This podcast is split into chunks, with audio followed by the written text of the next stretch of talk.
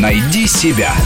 Интересные профессии с Аллой Волохиной. Разведчик-спецагент – это военный человек с невзрачной внешностью и безупречным прошлым, который живет двойной жизнью и обманывает даже семью ради интересов Родины. Его жизнь подчинена главной цели – сбору важной для страны информации. Если он наш, то разведчик, если не наш, то шпион. Меня зовут Бонд. Джеймс Бонд. Агент 007 – плохой шпион, но не потому, что чужой, а просто слишком красив и много стреляет. А настоящая разведывательная работа ведется тихо и незаметно, без шума и пыли. Разведчик должен дружить с нужными людьми, а если дружбы недостаточно, то вербовать иностранных граждан, владеющих важной информацией.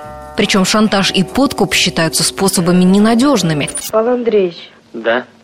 Вы шпион? Сегодня для слежки активно используются компьютеры интернет. Будущих разведчиков начинают присматривать еще на первых курсах гражданских вузов. Часто представители разведки приходят на факультеты, связанные с компьютерной безопасностью, программированием, математикой.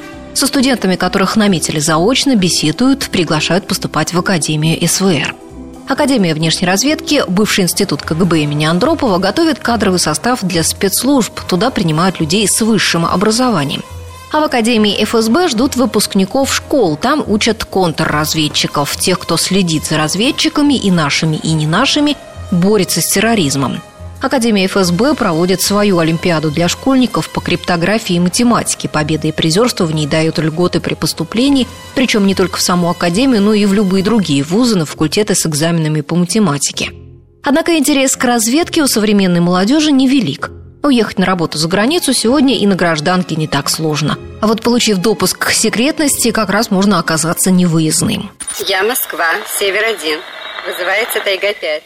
Вызывается Тайга-5.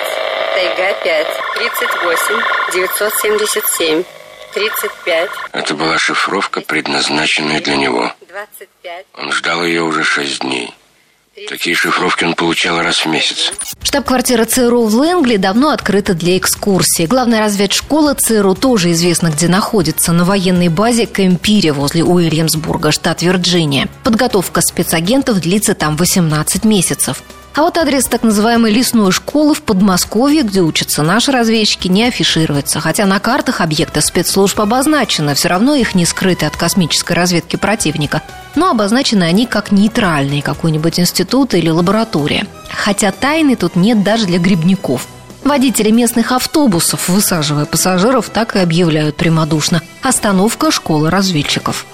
Отбор туда почти такой же строгий, как у космонавтов. И так же, как космонавт, разведчик может долго готовиться, а потом так и не полететь в космос. Ведь если кто-то из агентов становится предателем, все, с кем он учился, работал и кого знал, становятся невыездными. Штирлиц, а вас я попрошу остаться еще на одну минуту.